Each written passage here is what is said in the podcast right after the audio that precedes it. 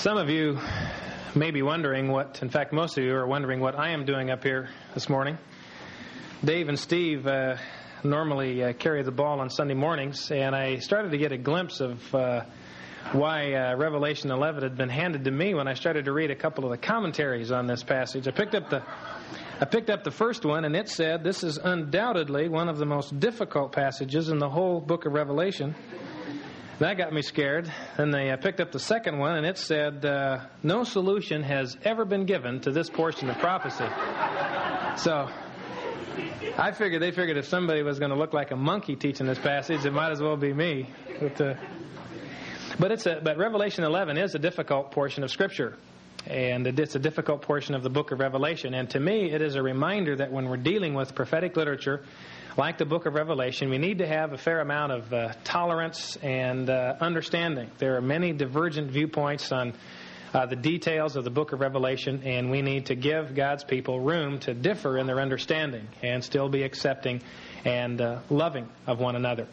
Now, fortunately for us, the main point of what uh, John is trying to get across to us in the whole book and in various portions of the book is very clear, and if we if we just try to centralize on what on the main point that John is trying to make, then I think that will help us in uh, thinking clearly about this passage.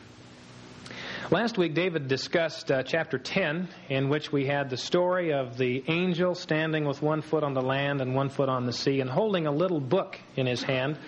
And John was instructed to come and to take that little book out of the hand of the angel and eat it and it was sweet to the taste, and yet after it had been digested and sat in his stomach, it turned bitter.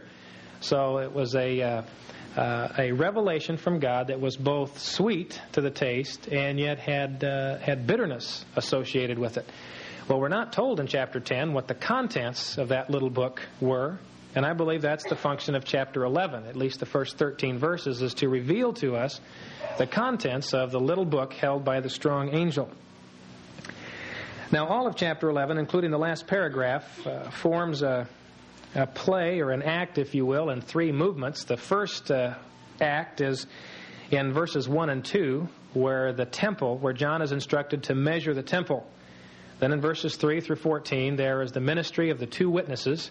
And then finally, in verses 15 through 19, the seventh angel sounds the seventh trumpet, and the Lord returns. So we've got three movements to, to this chapter. I believe here, uh, you'll notice in verse 2 that there is a reference to a period of 42 months, and in verse 3 there's a reference to a period of 1260 days. Now, for myself, I believe that this is a literal time reference to the second half of the tribulation period. John is being given a vision which looks forward into the last half of the Great Tribulation period, and he is looking at God's people and their ministry in the last times and there is debate about how literally those figures are to be taken, but for myself, I think that they uh, intend to represent an actual literal period of time. So it appears that everything is taking place in the future, and what's the relevance for us? But we need to remember that when John wrote this book, he wrote it in the first century to Christians who needed to be encouraged and needed to be instructed, and he fully intended that the contents of this book be of relevance and of value and of help to people in his day. And people in his day, just as you and I are, were people who were living in times of pressure. And John is writing a book which will give them confidence and instruction and courage in times of pressure.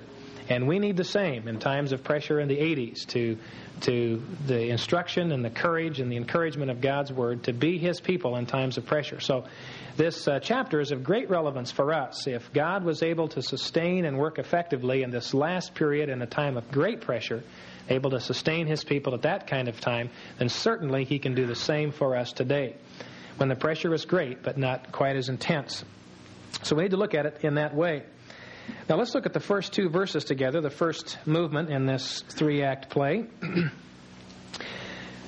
John says in verse 1 There was given me a measuring rod like a staff. And someone said, Rise and measure the temple of God and the altar and those who worship in it, and leave out the court which is outside the temple, and do not measure it, for it has been given to the nations. And they will tread underfoot the holy city for forty two months. So the vision that John has here is of a temple area, a holy place and a holy of holies, and then an area outside that immediate area where there was an altar where sacrifices were offered. And then outside of that was an outer court. And then beyond that was the holy city, was a city surrounding this temple. Now John is told to measure this temple and the altar and the people who worship in this enclosure, but to leave out this outer court because the outer court's been given to the Gentiles. And they, he says, will tread underfoot the holy city for a period of three and a half years.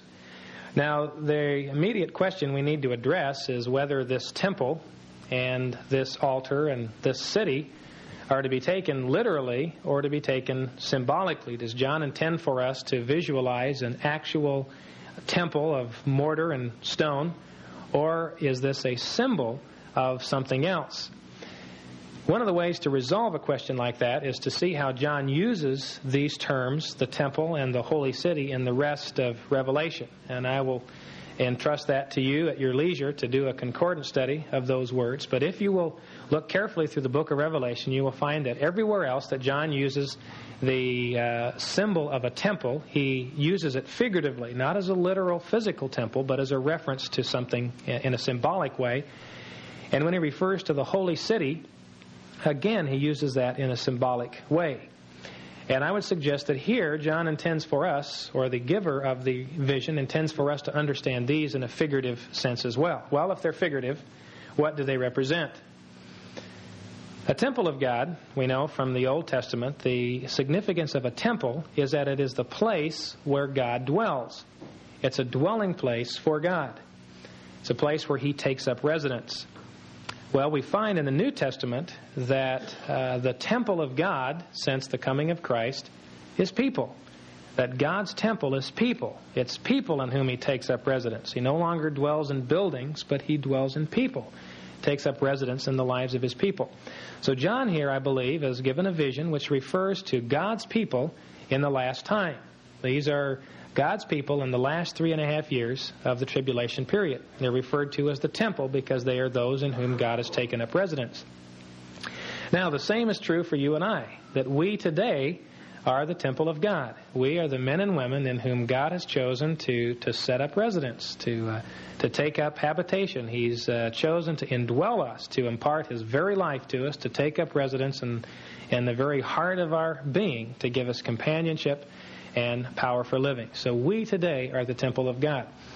I don't know if uh, you grew up with Sunday school material like I did, but every once in a while you would come across a, you turn a page and you'd come across a, uh, a little lesson, and up in the upper right hand corner would be this little wood church with a really cute steeple, and underneath would be the caption, This is God's church. And uh, what was being communicated was that the place where God lived was a building, that God lived in buildings. Even uh, even in in uh, churches where the scriptures are well taught, sometimes this uh, uh, this deception or this confusion uh, persists. I went to a church in Dallas where they're just getting ready to move into a brand new sanctuary, and it's a very well taught church. And yet, a man got up the Sunday morning before we were to move into this new building and made a big point that we should not chew gum and we should not carry coffee into the uh, new sanctuary because it was the sanctuary of God, it was the house of God. And of course, that subsequently needed to be cleared up. Now, I agree that they probably shouldn't spill coffee and stuff in the church because it's a nice building and you want to preserve it that way, but not because it's the place where God dwells. God doesn't live in buildings, God lives in people. So, this is the first element then uh, that describes the character of God's people in the last times, is they are those, just as we are, who are indwelt by God. We have access to His life on a moment by moment basis. Now, he's also told to measure the altar. And this gives us the second characteristic of God's people at this time is that they were a sacrificing people. Now, a sacrifice for New Testament priests, such as we are, is the sacrifice of our bodies. Paul calls it a living sacrifice in Romans 12. And all it means to be a living sacrifice is that we are those who, on a day by day basis, make ourselves available to God. We put ourselves at His disposal. Now, the way I start my day is I take a shower every morning, and just before I step out of the shower, I just kind of lean back under that hot, stinging spray, and I just say, Lord, today I want to be your man. Just want to place uh, my mind and my emotions and my will and my body at your disposal. And I ask you who live in me to use me today. Use me in whatever way you wish. And live in me and live out your character and your life in me. And that's all it means to be a sacrifice, to offer our bodies as a living sacrifice to God. So that's the second characteristic. God's people are those who put themselves at God's disposal. Thirdly, he says they are those who worship. Now, to worship someone is to simply uh, ascribe to them the worth and the value that they deserve. So, the third characteristic of God's people is that they are those who recognize God's value, God's importance, and God's centrality in life. They're those who worship Him. Now, also in verse 2, John refers to the holy city, which is going to be trampled underfoot by the Gentiles. Now, the holy city elsewhere in Revelation, as I have mentioned, is a picture, again, of God's people. It's another way of describing God's people. A city is just a community of people. And John says the distinctive mark of this community of people is that it's a holy people. To be holy simply means to be reserved or set aside for God's use. So, this is a fourth way of describing God's people. They are those who are reserved, who have set themselves apart to be used no longer for themselves and by themselves, but to be used for God and to be used by God. A few weeks ago, I went to a CBMC luncheon here in town, and the guest speaker was a man by the name of Tom Hamilton. He is a very uh, successful attorney in the uh, Southern California area, is a senior partner in a very prestigious law firm, very involved in civic affairs, uh, helped uh, get the mayor of San Diego elected, was the chairman of his uh, campaign committee, was handpicked by Governor Reagan back in the late 60s to uh, head up the anti drug task force in the state of California and just in every respect, an entirely successful and, and prominent, and he was an achiever all the way. And yet he'd reached reached a point in life which is often referred to as destination sickness. He'd gotten to where he wanted to be and realized he didn't want to be there. Had everything he always wanted and didn't want anything he had. And right at that point, uh, someone invited him to go to an executive seminar sponsored by Campus Crusade. So he and his wife flew off to Dallas and Bill Bright and Billy Graham were there, and a number of others. And as soon as they got there, they were segregated. The husbands were separated off from the wives for the entire weekend. So he didn't have any idea how his wife was responding to all this stuff, and he just knew how he was doing. And as they got toward the end of the weekend, he realized that he really needed to turn his life over to the Lord.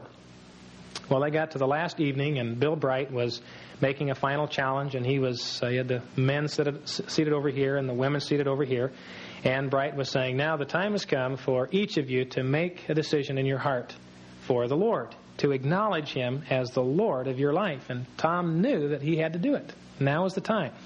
And Bright went on to explain that when you make this decision to accept Christ as Lord, you are turning over to Him your time and your talent and your treasure. Your time, talent, and treasure are being given over to the Lord for His use. And Tom knew he had to do it, and the only thing that was stopping him from standing up with the rest was that he was trying to figure out how he was going to explain to his wife what he was doing with her half of the money. but uh, he finally realized he needed to do it, and so he stood up, and to his great relief, his wife stood up too. And together, they yielded over to the Lord the right for him to use their time and talent and treasure any way that uh, he chose. Well, when they did that, they became members of the holy city. They became members of the community of people who have reserved themselves and their possessions for God's special use. So these are the characteristics of God's people then in the last time and today as well. Indwelt uh, by God, making themselves available to God on a daily basis, acknowledging His centrality in life, and being those who have reserved their time and talent for His special use. Now, John is told to measure this temple. And the reason he's told to measure it is that the Gentiles, or the nations, which in John's terminology is a way of referring to the non Christian world, the non Christians will tread, uh, will trample underfoot the holy city. He says that the Gentiles will trample underfoot the community of people who've set themselves apart for God's use. And that suggests that in this last period of time, in these last three and a half years, that uh, the enemy will have an unprecedented opportunity to oppress and to suppress the, the church, to, to suppress God's people in the last times, those who are, who are serving Jesus, that uh, the non Christian world will have an unparalleled opportunity to repress them and to persecute them. And the reason that the temple is being measured is that God is measuring out His property in order to protect them. See, despite this great pressure and despite this persecution, God has marked out His property and His possessions for protection. He is going to protect them during this time so that they can accomplish the work that He set for them to do. Now, John illustrates that with the story of the two witnesses. He illustrates this, this protection of God under great pressure in verses 3 through 14. So let's look ahead at that section. There's first of all the record of the, the ministry of these men in verses 3 through 6 says, I will grant authority to my two witnesses, and they will prophesy for 1260 days, clothed in sackcloth. These are the two olive trees and the two lampstands that stand before the Lord of the earth. And if anyone desires to harm them, fire proceeds out of their mouth and devours their enemies. And if anyone would desire to harm them, in this manner he must be killed. These have the power to shut up the sky in order that rain may not fall during the days of their prophesying and they have power over the waters to turn them into blood and to smite the earth with every plague as often as they desire.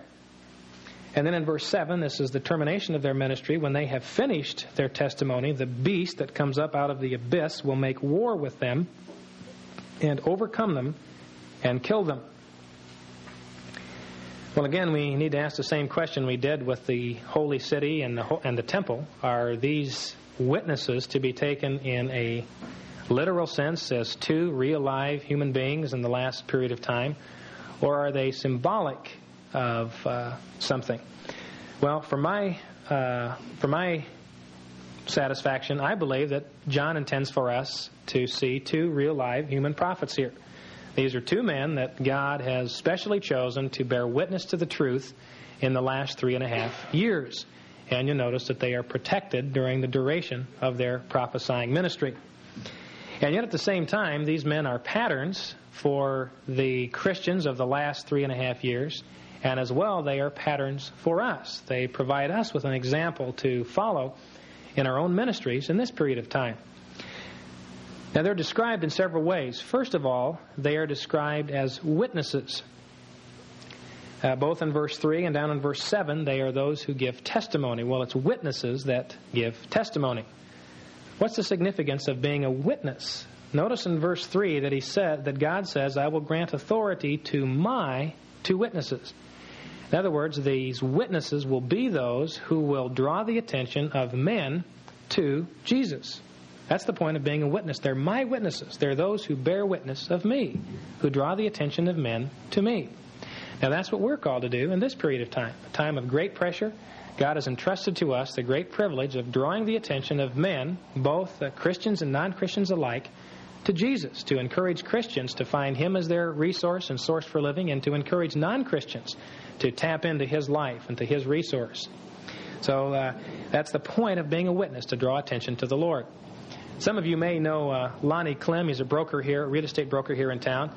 And Lon has been teaching a, uh, a time management and motivation seminar. It's about a 10 week seminar, and for the first eight or nine weeks of the seminar, uh, Lon just goes over basic concepts of, of time management and how to set priorities and how to live life in light of these basic set of priorities. And finally, in the last week, after he's taken them through this, what Lon does is he puts down his notes and his uh, books and he simply describes to them his own encounter with the Lord Jesus and says that the Lord is the one who has given me the resource to be the kind of self controlled and disciplined individual I need to use my time effectively. And the Lord is the one who's given me the resource to set proper priorities and to try to make them work in daily life. And the Lord's the resource for all of this. Um, beyond all these basic principles that just could be a, uh, an encouragement to the flesh to try to improve life. He says it takes God in life to turn things around, to change things. Well, what's he doing? He's just being a witness. See, he's pointing attention beyond himself and beyond mere human resource to the one who has the capacity and the power to activate these things, to make us into the kind of people that we want to be. So we're called to be witnesses in that same sense. Now, also, you'll see in verse 3 and down again in verse uh, 6, they are described as prophets. Now, in the New Testament sense, as well as the Old Testament, prophets were those who were agents of revelation. God would give to them new revelation of truth, and they in turn would communicate it to a waiting world. And this was the function of these prophets to communicate God's revelation in the last times. Now, we are not agents of revelation in the same sense, but we do have revelation to give. We do have revelation to communicate. God has given it to us through His prophets and the Scriptures. And that's the great privilege we have is not only to draw attention to the Lord, but to draw attention to His truth. As you look around us, we just see many people whose uh, lives are just in shambles, who've made a mess out of things, and they need desperate help. And often what they need is an understanding of the way in which life is to be lived. They need some understanding of truth. And we have that to offer. It's a great crying need in our time for truth about marriage, for example. Uh, husbands, uh, both Christians and non Christians alike, need to be reminded of the uh, teaching of Scripture that men are to give themselves for their wives, not to be tyrants and, uh, and despots in their home, but to be concerned and giving for their wives, concerned for them not simply for their own interests. And wives need to be encouraged to submit to their husbands and give their husbands the freedom to make final decisions when there is conflict. And both uh, men and women need to be instructed uh, about God's truth that marriage is intended to be a lifelong commitment that nothing but death can break. And this needs to be communicated because it's truth that's being ignored by Christians and non Christians alike, and to their peril. It destroys people when this truth is ignored. And we're given the responsibility and the great privilege of calling people back to these basic truths to help them make some sense out of life and to begin to put the pieces of their life back together. Now, they're also described not only as witnesses and prophets, but in verse 4, they are described as the two olive trees and the two lampstands that stand before the Lord of the earth. What John has in mind here is a vision in Zechariah chapter 4, which you can read at your leisure. And what Zechariah saw there, it's really kind of a vivid picture. What Zechariah saw was a lampstand that was placed in between two olive trees. And these olive trees would grow up, and the olive oil from the olives on this tree would flow down into these receptacles on either side of this lampstand, and the oil would flow into the lampstand to provide fuel for the lamps, to provide the fuel to provide light. And that's the passage where the Lord says, It's not by might nor by power, but by my Spirit, says the Lord. And so those olive trees pouring their oil into the lampstand was a picture of a continual supply of the Holy Spirit to make that lampstand uh, a, a, shining light in a dark place. So it's a picture that these two prophets are those who draw continually upon the fuel of the Spirit to shine as lights in a dark place. Uh, John or Paul uses the same kind of imagery in Philippians 2. I don't know if you've ever been struck by this, but in verse 15 in chapter 2, he, he tells us that, that we can be like stars in the night sky, be, the, be a source of light, be beacons in a dark world. And the question you ask is how can we be that? We want to have that kind of impact on the world around us. What is it that will enable us to be that way? Is it uh, going to the latest uh, Christian seminar, or is it memorizing reams of Scripture, or is it mastering uh, uh an approach to evangelism? Well, if you back up one verse, Paul says, Do all things without grumbling and disputing. See? If you learn to handle life without complaining, without complaining about people, about being bitter and resentful toward others, and if you learn uh, not to dispute, if you learn to overcome the anger that gets you into arguments and fights with your wife and your children and the people you work with and your neighbors, then, Paul says, you will shine as lights in a dark place. That's what the world is looking for some kind of contentment and some kind of peace in human relationships. And that's the way we shine as lights in a dark place. And see, it takes the continual flow of the Holy Spirit in life to enable us to do that. That's the only way we can handle life without grumbling and complaining and without fighting. is by drawing continually upon the supply of the Spirit. In the first service, uh, Dave Pavlik and his family were here, and his 10 uh, year old daughter, Kristen, was evidently listening to me a little more closely than I thought, and uh, she scribbled a beautiful piece of artwork here. You really can't see it, but she drew two olive trees, and uh, she's got the olives dripping their oil into the receptacles and fueling this little lamp in the middle, which is shining and glowing brightly. And uh, she's got the title of the whole little piece of artwork is The Holy Spirit Working in Us. And she really captured the point of what John is trying to make. It's His Holy Spirit which enables us to shine in a dark place. Now, they're also described in verse 6 as those who have power to shut the sky, and as those who have the, so that it won't rain, and also as those who have power uh, over the earth to bring plagues and to turn the water into blood, and so on.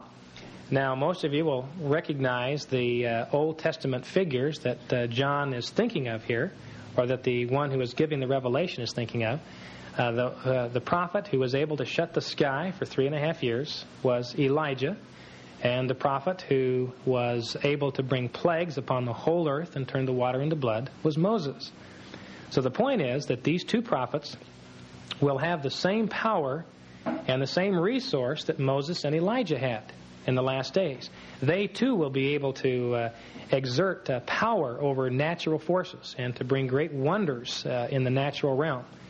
And it's this power released through their ministry that confirms their message. See, God always confirms His message by releasing His power. Now, for us, the way in which God confirms our message to others is by releasing His power in us, just as we've been talking about. If God's power is at work in us, to give us uh, freedom from resentment and a complaining spirit when others around us are bitterly complaining, and giving us the power to be peaceful and to be harmonious in our relationships with others. See, then it confirms the message that we are proclaiming, that Jesus is the answer. But if we are, in, we are telling people that Jesus is the answer, and yet we are demonstrating none of that solution in our own lives, then there's no impact to the message. It's not being confirmed by God's power. So these are prophets whose ministry was confirmed by God's power. And that's how our ministry, our, our message is confirmed likewise, is by the release of God's power in our lives. Now, I also would draw your attention to the fact that these prophets are described as those who are protected until their ministry is finished. It's a very vivid picture in verse 5. Uh, John is given a revelation of these two prophets standing evidently in the streets of Jerusalem and possibly elsewhere. And, uh, and it's only, he says in verse 7, when they have finished their testimony, when they've completed it, when they've accomplished it, when they've carried it out, that the beast from the abyss, that is the Antichrist, can kill them, can do away with them. They're protected until their ministry is finished. I think Augustine was the one who first said that man is immortal until his work is done. Man is immortal until his work is done. And that's true. Uh, we must not presume upon God uh, believing this. Uh, I think it was Dr. McGee who told a story about listening to a young preacher who uh, was uh, expounding on this theme that we are immortal until our work is done. And was getting pretty excited about this. And he was uh, trying to hammer it home. And he says, My friends, if it wasn't my time, I could go out in the middle of the Santa Monica freeway and I could stand there and I wouldn't die if it wasn't my time. And Vernon McGee came up to him afterwards in his own sweet way and he says, uh, My friend, if uh, you were to go and stand in the middle of the Santa Monica freeway, that'd be your time. so we're not to presume upon God in this regard, but at the same time, we are protected until our ministry is finished. Um, Mimi Barnes was telling me this week about some of the experiences that the men in her family have had with uh, airplane flights. Larry uh, once was in a plane uh, that iced up over the Rockies in the middle of the night. Engines just froze up. Looked like it was curtains. Another time, Larry was riding in a plane with a pilot who had a cerebral hemorrhage at the controls. Again, it looked like curtains. John and Mimi had been trapped in a snowstorm in the middle of the night again. And yet, each time, God somehow or other has managed to spare them.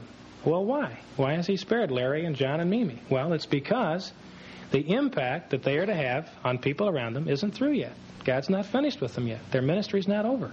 And God's protecting them and preserving them until uh, their ministry is complete.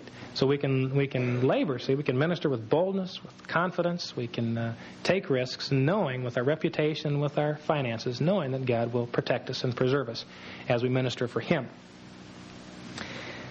Now, when they finish their testimony, we see their, their death recorded in verses 7 through 10. The beast that comes out of the abyss, that is the Antichrist, is able to overcome them and kill them. And their dead bodies will lie in the street of the great city, which mystically or spiritually is called Sodom and Egypt, where also their Lord was crucified. Here, evidently, the reference is to the city of Jerusalem, which at this period of time is uh, more like Sodom and Egypt. In other words, it's a place where wickedness is rampant and it's a place where people are in bondage, just as Sodom and Egypt signify. And it's the place where the Lord was crucified. So Jerusalem in this period of time is not pictured as a, as a holy city, as a righteous city, but a city which is like Sodom and Egypt. And it's there on the streets of the city of Jerusalem that these prophets lie unburied, it says, for three days. In verse 9, those from the peoples and tribes and tongues and nations will look at their dead bodies for three and a half days and will not permit their dead bodies to be laid in a tomb. To uh, prevent a dead body from being buried was, in the Eastern world, the ultimate uh, form of uh, humiliation and shame, refusing burial to a dead body. And so they do this. They just lay in the streets for three and a half days.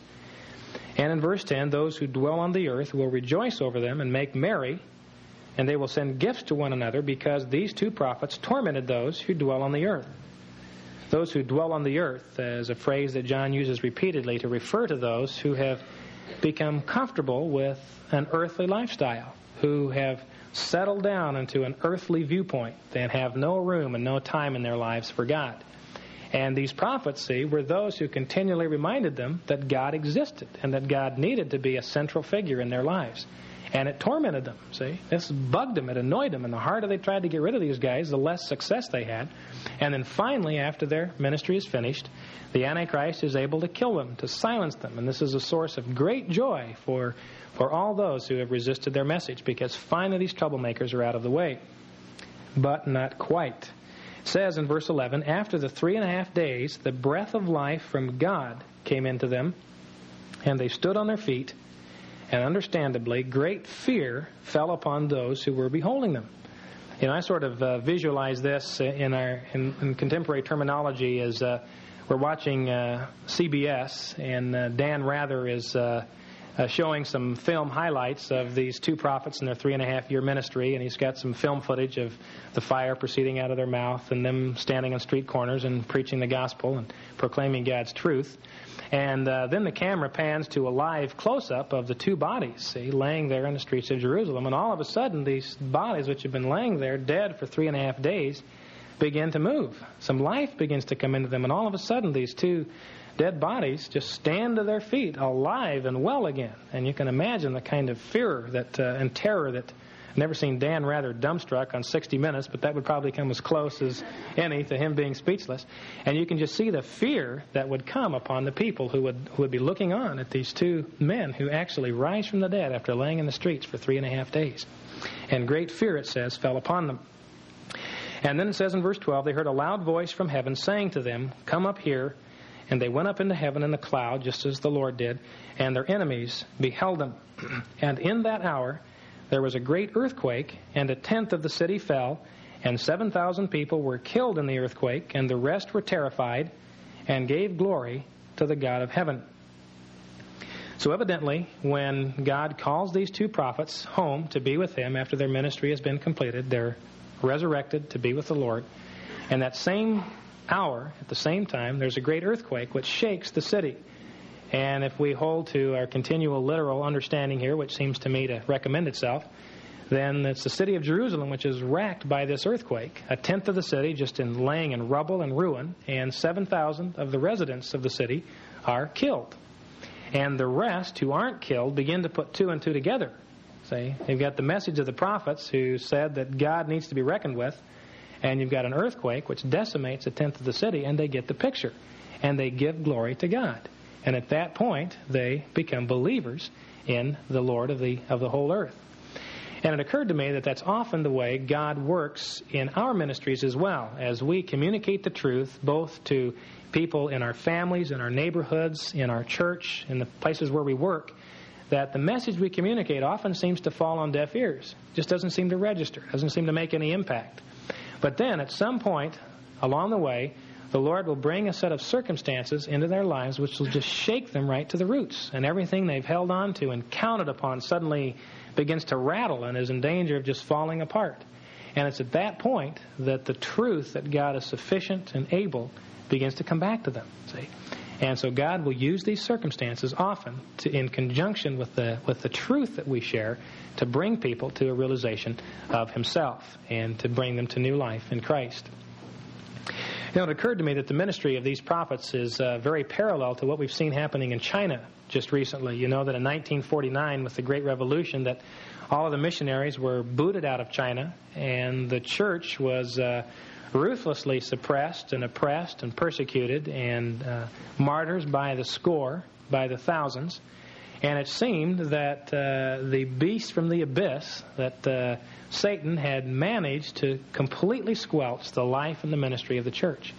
Well, now that things have opened up just in the last three or four years, and Westerners have been able to go into China and to observe what's been going on, what we found out is that there are now in China there are 50,000 house churches. See, God's work has continued to go on, and it's almost as if that church has been brought back from the dead because God has been faithful to His word. And the ministry of those who who sowed the truth in China and then were, were thrown out. say, they're gone. See, but the message remained, the ministry remained, the gospel took root, and it flourished. And now there are there are Christians in 50,000 different places in the country of China who are who are worshiping the same Lord that we that we serve. Now in verse 14, he says that the second woe is past. Behold, the third woe is coming quickly. The second woe here is a reference to the 200 million horsemen in chapter 9 and to the ministry of the two prophets. That's a woe to the people who dwell on the earth. And the third woe is coming quickly. It says immediately following the departure of these two witnesses in this great earthquake, the third woe is coming. And the third woe, evidently, is the seventh trumpet or the seventh angel sounding his trumpet in verse 15 and announcing the second coming. So the third woe is the second coming of the Lord.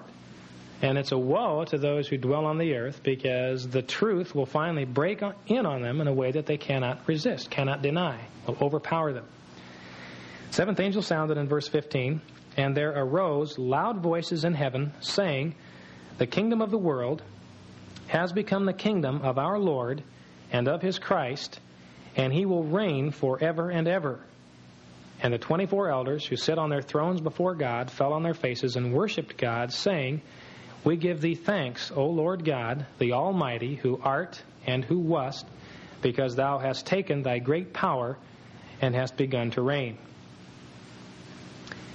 Now, the Lord is pictured as doing three things here in this paragraph, and the first one is on his return, he will begin to rule. He will be the king, uh, outwardly and visibly, over the entire earth seems to us now that uh, you know his rule is veiled at this point. It seems that evil has the upper hand, and evil men and evil forces are ruling this world, and God is allowing them to have a certain amount of play and certain free reign at this point in history. But the time is coming, he says, when he will return, and he will reign. He will be king over all the earth. He will set up his kingdom, and he will reign forever and ever. And it was this verse, by the way, that inspired uh, some of the lyrics in Handel's uh, Hallelujah chorus that uh, the kingdom of the world has become the kingdom of God and of His Christ, and He shall reign forever and ever. See? And that's the future, the destiny that uh, history holds. It's not just winding around in circles or winding down, running out of steam, but it has a point, it has a conclusion to it when the Lord will return and establish His reign. Now, in verses 18, he reveals his, uh, the other two things that he will do when he returns. It says, The nations were enraged, that is, at the Lord who is returning, and thy wrath came, and the time came for the dead to be judged, and the time to give their reward to thy bondservants, the prophets, and to the saints, and to those who fear thy name, the small and the great, and to destroy those who destroy the earth. So, a second thing is revealed in the last phrase there in verse 18 and also in the first part is that the Lord is coming back to judge, to establish justice. I don't know if you've had this experience, but in reading the newspapers and in just in personal relationships, you realize often the great hurt and damage that people do to one another and the, the cruelties and the, uh, the harshness of the way they relate to each other. And they just leave a, a trail of wreckage in their wake. And something in us cries out for that to be set right. See, those who destroy others, who destroy people, justice needs to be brought to bear. And the point that, that this revelation makes here is that that's going to happen. See? It may not happen completely now. Sometimes God does that, set things right now. But one day everything will be set right, and that longing in our hearts to see justice established and preserved will happen. And the third thing that the Lord will do when He returns is He will reward those who have served him. Not only the prophets in verse 18, but also the saints. See, the saints, it's just you and I, just the ordinary garden variety type Christians, just day in and day out, serving the Lord in our jobs and our homes. We're the saints, and we too are in line for honor and for reward when He returns. Not only the great, he says later in the verse, but also the small. See, we may feel that we are fairly small and insignificant in God's program. And yet, when the Lord returns, the reward is for both the small and the great. And the basis on which this reward is given is simply it's given to those who fear His name. See? That's the basis on which the reward is gained and the basis on which the reward is given. See? So our responsibility is simply to fear His name. Whether we're prophets or saints or small or great, our responsibility is to fear His name to recognize Him on a day by day basis for who He is, and to quietly trust Him, to recognize Him and acknowledge Him as the source of our life and the source of our power, the source of our character, and to live as if He is the one who supplies uh, everything that we need for daily life. And when the Lord comes back, He'll reward that faithfulness, that trust, that dependence upon Him. Uh, Ted Engstrom was uh, uh executive director of World Vision, was in China recently he came back with an interesting uh, observation about the Chinese language. There's a word in the Chinese language uh, for crisis. And you know that in uh, Chinese, uh, it's a very much a pictograph kind of language. And the word for crisis is formed from two characters. The top character means danger, and the bottom character means opportunity. And that's the way Chinese view a crisis. It's a time of danger, and yet it's also a time of great opportunity. And that's true for us. See, these times are times of danger, times of uh, pressure, and times of fear and uncertainty. And yet there are also great times of uh, opportunity for us. Opportunity to, uh, to be different people, to be lights in a dark world, and to share the truth that God has made available to us that can change and can liberate others. And that's the glorious prospect that's held out before us. And one day, see, the Lord will return and He will vindicate, vindicate our ministry, vindicate us, reward us, uh, acknowledge our faithful service to Him. And it's a great and glorious prospect that He will return and set up His reign. And all we need to do now is just simply quietly and faithfully depend on Him, trust Him, count upon Him to make our life something different and unique among the people around us. Let's pray. Lord, we thank you for the encouragement that there is to us in this chapter that. Uh, you have uh, chosen to indwell us, to give us access to all of your life and strength and resource, a continual supply of your Spirit. We pray that you would enable us to uh, imitate these uh, two witnesses, these two prophets, to draw the attention of men to you and to, uh, to share without hesitation your truth, to encourage men and challenge men to respond to it, to obey it, as whether Christian or non Christian. And we pray, Lord, that you will uh, give us this anticipation that you will protect us and preserve us as we carry out our ministry, that you'll uh, not let anything stop us before, uh, before our work for you and our use for you is complete. Thank you for that great uh, privilege. We pray that you will give us the freedom and the grace now to depend upon you quietly and faithfully day by day. Amen.